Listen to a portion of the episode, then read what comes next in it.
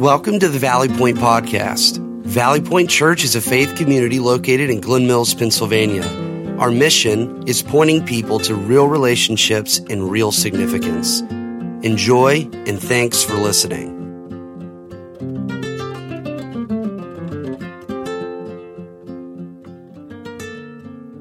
Happy Easter and welcome to Valley Point Church. My name is Eric. I'm one of the pastors here and it is truly an honor to celebrate this day with you. When you think about Easter, it's kind of an interesting event, isn't it? There's the religious side of Easter, and then there is the fun side. The religious side is about Jesus, a man who was killed and then came back to life. The fun side is about the Easter bunny and eggs and chocolate and candy and all kinds of food. And these things don't exactly go together. But hey, it's fun, isn't it? There's also something called Easter anxiety. Perhaps you haven't heard about this, but let me describe it to you this way Easter anxiety. I live in a neighborhood with my family where we have a park close to our home. It's right on our street. We can walk to it, and there's a playground there. And we love that because we have younger kids and we hang out at the park and really enjoy being with our kids there. Well, a couple of years ago for an Easter, my wife Tanya came up with an idea. She said, Hey, let's put some Easter eggs together and stuff some candy inside, and we'll go to the park and hide the eggs and then bring our kids, and we'll have a little Easter egg hunt with our family.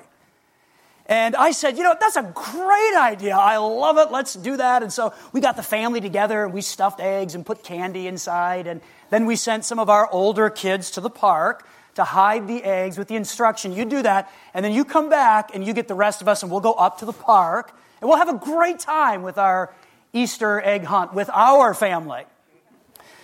Well, in just a few minutes, one of my older daughters came back and said, Dad, we've got a problem at the park. Like, what's going on at the park? She said, There are other kids there, non family members, stealing our Easter eggs. Well, my wife is very loving and compassionate, and she said, That's not a problem. It's no big deal. And I'm like, No big deal. I mean, I love Jesus and all, but you're not stealing my Easter candy. And so we went to the park and we figured it out and we set things straight. That is Easter anxiety. And my guess is when you get family and candy and competition together, there is bound to be some stress. So, whatever your Easter looks like today, whether you're with family or not, whether there is candy or competition, whatever that looks like for you, I hope that you have a very memorable day. You know, the amazing thing about Easter is that it is a celebration of a truly extraordinary event. Someone came back to life. There was a death, but then life returned.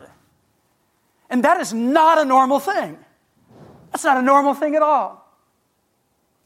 What I want us to discover today is that Easter changed everything, and it can change me. That's our big idea for today. And this is what I want to spend our time thinking about.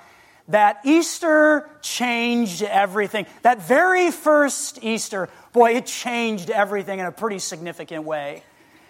And the result of that is that Easter can also change me. Ultimately, Easter is God's story about reaching out and rescuing what He loves and providing a way for us to have a forever friendship with Him that is possible. And the reason that is possible is because Easter changed everything, and it can change me. I'm really thankful that you're here today. I think it says a lot about your desire to honor God and to contemplate His work and His words on this holy day. So I don't want to waste your time, so I want to let you know where we're going and what we're going to be talking about. I want to share with you two key words, and then I'm going to provide some very practical takeaways for all of us. Okay? Here's the two key words we're going to think through this morning. The first word is resurrection. No surprise there, right? I mean, this is the story of Jesus, and he was killed, and he came back to life. There is a resurrection, and we want to think about that this morning. The second key word is the word redemption. And what does that mean for us? So, resurrection and redemption. Here we go. Let's think about the word resurrection first. It's Easter, and this is the day that Christianity celebrates the comeback. This is the day that we celebrate hope being delivered again. This is the day we celebrate a living Savior, and it sounded just like this. If you have a Bible or a device, I want you to take it and find Mark's Gospel, and we're going to be reading from chapter 16 and verse 1. You'll also find these words on the screen in just a moment. Mark's Gospel, chapter 16, verse 1. These are God's holy and authoritative words. Here's what that resurrection looked like. Saturday evening, when the Sabbath ended, Mary Magdalene, Mary the mother of James, and Salome went out and purchased burial spices so they could anoint Jesus' body. That is a central clue in the story. The fact that we have some women and they are going to the tomb with their burial spices. Hang on to that. Verse 2. Very early on Sunday morning, just at sunrise, they went to the tomb. On the way, they were asking each other, Who will roll away the stone for us from the entrance to the tomb? They're perplexed by this. But as they arrived, they looked up and saw that the stone, which was very large, had already been rolled aside. When they entered the tomb, they saw a young man clothed in a white robe sitting on the right side and the women were shocked. Now, I want to pause there for just a moment because that word shocked in the construction of this story is absolutely fascinating. The women go to the tomb with their burial spices and they see that the stone has been rolled away and there is sitting a man in white robes and they are shocked. What does that word shocked mean? Does it mean that they were surprised in a good way? like maybe Jesus is alive. We had our doubts and we're coming with our spices, but maybe Jesus did come back. Maybe he is walking around somewhere. Maybe Jesus is alive and we are shocked in a good way. Well, you have to remember in the story that the women came to the tomb with their burial spices. The only reason in this culture that you would be coming to a tomb with burial spices is to care for the body of a dead person, not to see a living one. So, this word shocked is not a good shock filled with hope, like maybe he is alive. Now, this word shocked in verse 5 actually means they were overwhelmed and deeply troubled. something is terribly wrong here. This is not what we were expecting. This is not what we were supposed to see. And we are overwhelmed and we are deeply distressed by what is happening here. And then everything kind of changes. Verse 6. But the angel said, Don't be alarmed. Even the angel could tell that these ladies were distressed. You are looking for Jesus of Nazareth who was crucified. He isn't here. He is risen from the dead. Look, this is where they laid his body, and this is the ultimate proof right here. Now go and tell his disciples, including Peter, that Jesus is going ahead of you to Galilee. You will see him there just as he told you before he died. And the women fled from the tomb, trembling and bewildered, and they said nothing to anyone because they were too frightened. The significance of this event cannot be overstated. Hey, what we just read, this eyewitness account from Mark himself, this event cannot be overstated because everything about Jesus rests on the resurrection. And the reason everything about Jesus rests on the resurrection is because he's the one who said it was going to happen. He told people over and over and over again, I will be killed, but hang in there. Don't be too surprised because I will come back to life. So if Jesus doesn't come through on his promises, then we have a lot of issues. Everything about Jesus rests on the resurrection. If he does not come back to life, Jesus is not truthful. If Jesus isn't truthful, he cannot be trusted. If Jesus cannot be trusted, what in the world does that mean for us? And why are we even here? Think about this, though. His bodily resurrection substantiates the proposition that his life and death was more than just the life and death of a good man, but that he was indeed God. And through his death and resurrection, we have forgiveness of sin. The resurrection of Jesus is the ultimate proof that he is who he claimed to be. The resurrection, I think, is history's greatest event. I mean, nothing compares to this. And the reason I think the resurrection is history's greatest event is because the resurrection makes redemption possible. Resurrection results in redemption. And that is our second key word. So let's think about the word redemption. When you hear that word, redemption or redeemed, what normally comes to mind? Just think about that for a second. The word redemption, what comes to mind? How about Shawshank Redemption, the movie? Or how about Sam Bradford signing a $26 million contract after a very mediocre season? That's some kind of redemption for someone, isn't it? Or how about the redemption of an Amazon or an iTunes gift card? That's redemption. And we can certainly describe it that way, and we can think of redemption in those kinds of terms, but there is so much more deep truth that kind of drips from this word that is very good news for all of us. And so here's the basic idea of redemption redemption equals deliverance by a payment price. If something is going to be redeemed, there is a redemption price that has to be paid. So, redemption equals deliverance by payment of a price. A ransom price is actually what that is called. A ransom price has to be paid in order for redemption to be a reality.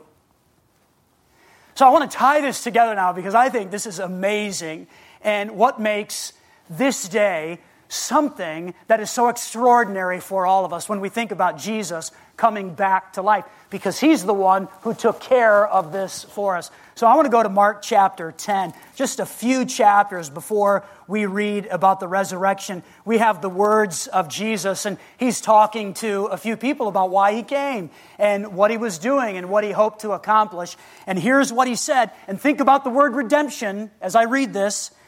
Here's Mark chapter 10, verse 45. For even the Son of Man came not to be served, but to serve others and to give his life as a ransom. There's our word. And all of this is the language of redemption. A ransom price has to be paid in order for deliverance or redemption to be a reality. And here is Jesus saying, before he was crucified and killed and came back to life, that even the Son of Man came not to be served, but to serve and to make redemption possible, to give his life as a payment for all of our sins, to be a ransom for many. Think about this. No matter what you believe about God, and maybe you're here and you believe in God deeply, and you would be quick to say that.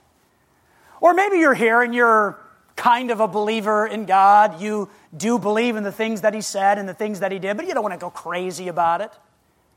Or maybe you're here and you don't believe in God at all and somebody dragged you out of bed and made you come here because this is what you do on Easter, right? Well, no matter what group you may find yourself in today, whether you believe in God deeply or you're just beginning that process and maybe have some questions, or maybe you don't believe at all, I want to let you know I'm glad that you're here. And Valley Point is a safe place for you to question and investigate. But I do want you to know this, and I really want you to hear this. So if you've been leaning out, lean back in for just a few more moments, okay? There is something that God wants for each and every one of you. And I know this to be true based on what we find in Scripture. There is something that God wants for each and every one of you. It doesn't matter who you are or where you have been or what kind of life you have lived, no matter what your story is. There is absolutely something that God wants for each and every one of you, and that is He wants you to be redeemed, He wants you to be delivered. And guess what? Jesus is the one who paid the ransom price for that deliverance to be a reality. And this is why we celebrate and why we sing and why we recognize that Jesus is alive. He's the one who paid the ransom price for us to be delivered, and this is something that God wants for each and every one of us. Now, here's what that looks like. I want you to consider these three statements. People can be redeemed from something, namely from slavery to sin. People are redeemed by something, namely by the payment of a price, the blood of Jesus. And people are redeemed to something, namely freedom and a forever friendship with God. That's why this word redemption is just so deep with truth. We can be redeemed from something. That can happen for all of us. And we are redeemed by something. This is Jesus paying the ransom price for us with his death and with the shedding of his blood. And we can be redeemed to something, namely freedom and a forever friendship with God. Maybe on this Easter, consider this. Maybe on this Easter, God is chasing you. Now, maybe He's just doing that. And you know that, you can feel that. There's just something on the inside as you think about His work and what He's done for you, and you just sense that God is chasing you. God does chase but he never forces his way into our lives. And maybe you are interested in God, you like the thought of God and having a forever friendship with him, but you've never trusted in the work of Jesus alone to save you. I want to let you know that you can cross that bridge today and enter into a forever friendship with God by trusting in Jesus alone to save you. That is possible because Jesus is the one who paid the ransom price for all of our sins. He was resurrected, and that makes redemption a reality. Two questions as our takeaways for today.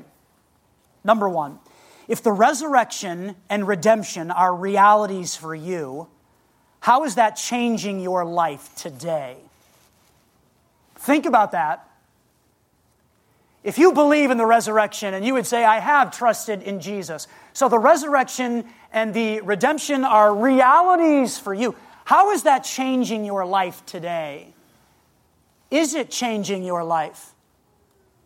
Your relationships, your compassion, your generosity, your willingness and readiness to forgive. Is it changing you? Because it should be. It changed the early followers. Consider this. Jesus one day reached out to a man named Andrew and Peter and James and John and a few others. And he invited them to travel with him and to learn from him. He was the teacher, and he invited them to be a part of his life and to see everything that he did and to hear everything that he said.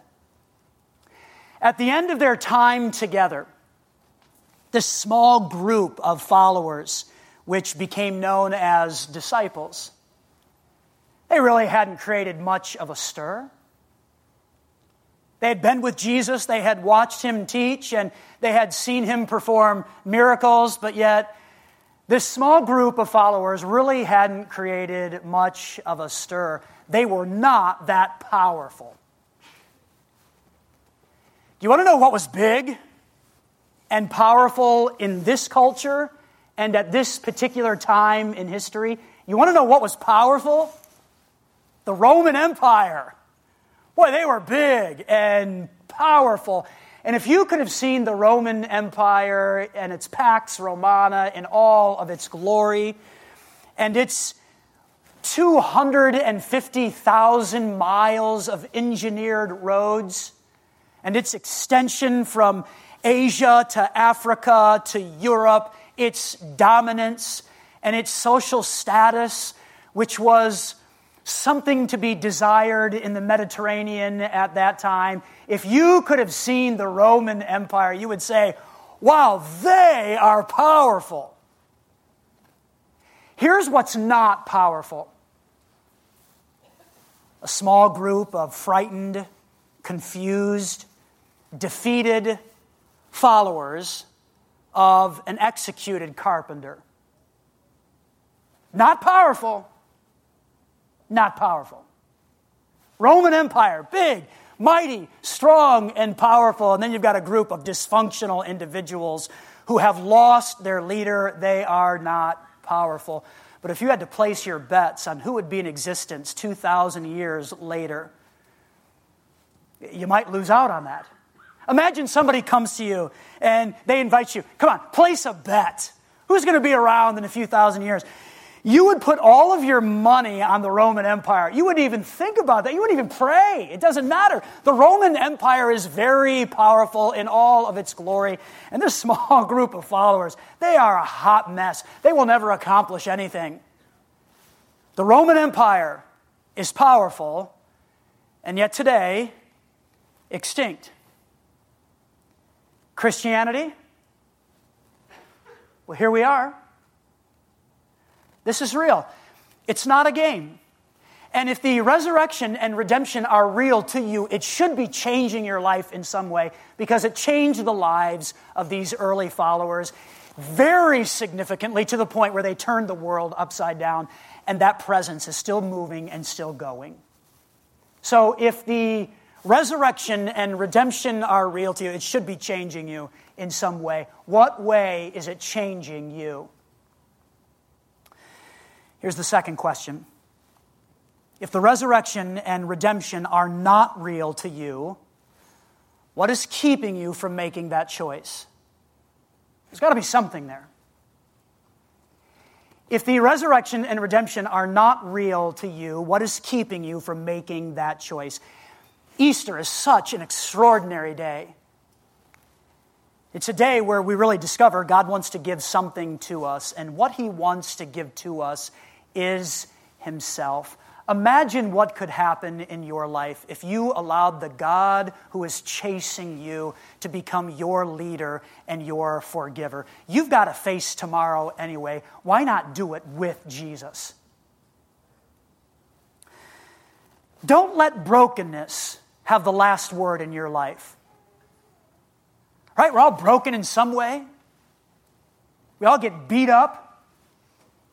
But you don't have to let brokenness have the last word in your life. God doesn't want our fixes. He is the fix. He doesn't want our plans. He is the plan. And He offers Himself to us and He invites us to trust in the work of Jesus, the one who was resurrected and paid the ransom price so that we can be redeemed. This is how you enjoy Easter. Easter changed everything. Sure did. And it can change me. Father, we are so thankful for what we discover here in Mark chapter 16. We have an eyewitness account of someone who was with you, someone who watched you, someone who would have observed all of these different things that happened. And we know, based on what we find in the book of Mark and other gospels, is that tomb was empty. And that's the ultimate proof. of the resurrection and that Jesus is who he claimed to be. And so, God, I pray that you would just speak into our lives right now, whatever it is that you want to say to each and every one of us. If it's a matter of allowing the resurrection and the redemption to change us, God, help that to happen today. And may that be a reality for us immediately. God, for those who have yet to trust in the work of Jesus, to personalize that, I pray that today they would just know you are pursuing and chasing them, and out of your love and compassion, you give yourself. You invite us to trust, to trust. I'd like for you to keep your head bowed and your eyes closed for just a moment. Maybe you're here on this Easter, and the thought of God extending to you a relationship is exactly what you want and what you need, and you know it. You just feel that on the inside. You know God is chasing you. Then I want to encourage you in the quietness of this moment, from your heart to his ears, just cry out to him and let him know that you are a sinner and that you desperately need him in your life. Just tell him that. Tell him that you believe that Jesus came and he lived and he died and he rose again just for you. Personalize it. This isn't just for somebody next to you, it's for you. Tell him that you're trusting in that and embrace his leadership and his forgiveness in your life. Just tell him that you want him. Don't add anything to that because there's nothing we can add to earn God's friendship. Jesus is the one who paid the ransom price for our deliverance. He's the one who redeemed us. Just trust in that work alone. Trust in it. If that's something that you've offered up to God for the very first time, I want to say to you, congratulations. Scripture tells us that God doesn't turn anyone away. He won't do that. He can't. He loves you that much. And this is going to be your greatest Easter ever.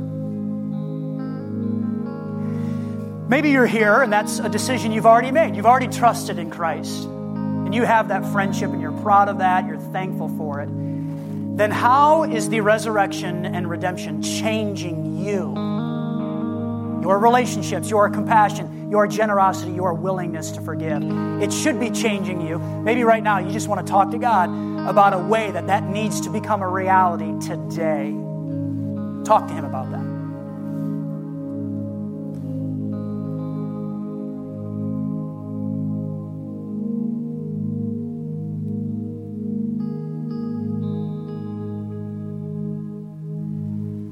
Father, we are so thankful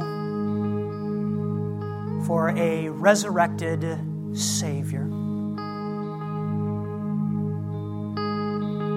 And that He was willing to endure all of that pain, and misery, and death, and humiliation to pay the ransom price for me. For me. And God, not just for me, but for everybody in this room and everybody outside of this room. That's how much you love the world. We're thankful for Jesus and his obedience and his willingness to walk that path for us. God, for those that have trusted in you alone, may they be so encouraged today and may they be willing to share that with somebody as they exit in just a moment. God, for everybody else who is thinking about ways that your resurrection and redemption should be changing us.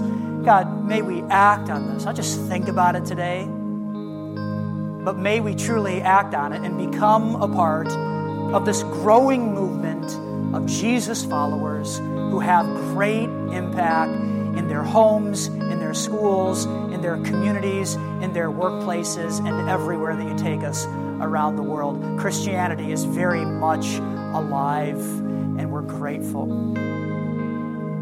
Thank you. We thank you. And we pray all of this in the name of a resurrected and living Savior. Amen. Amen. Thanks for listening. We'd also love to have you join us on any Sunday morning as well at the Garnet Valley Middle School at 9:15 or 11 a.m.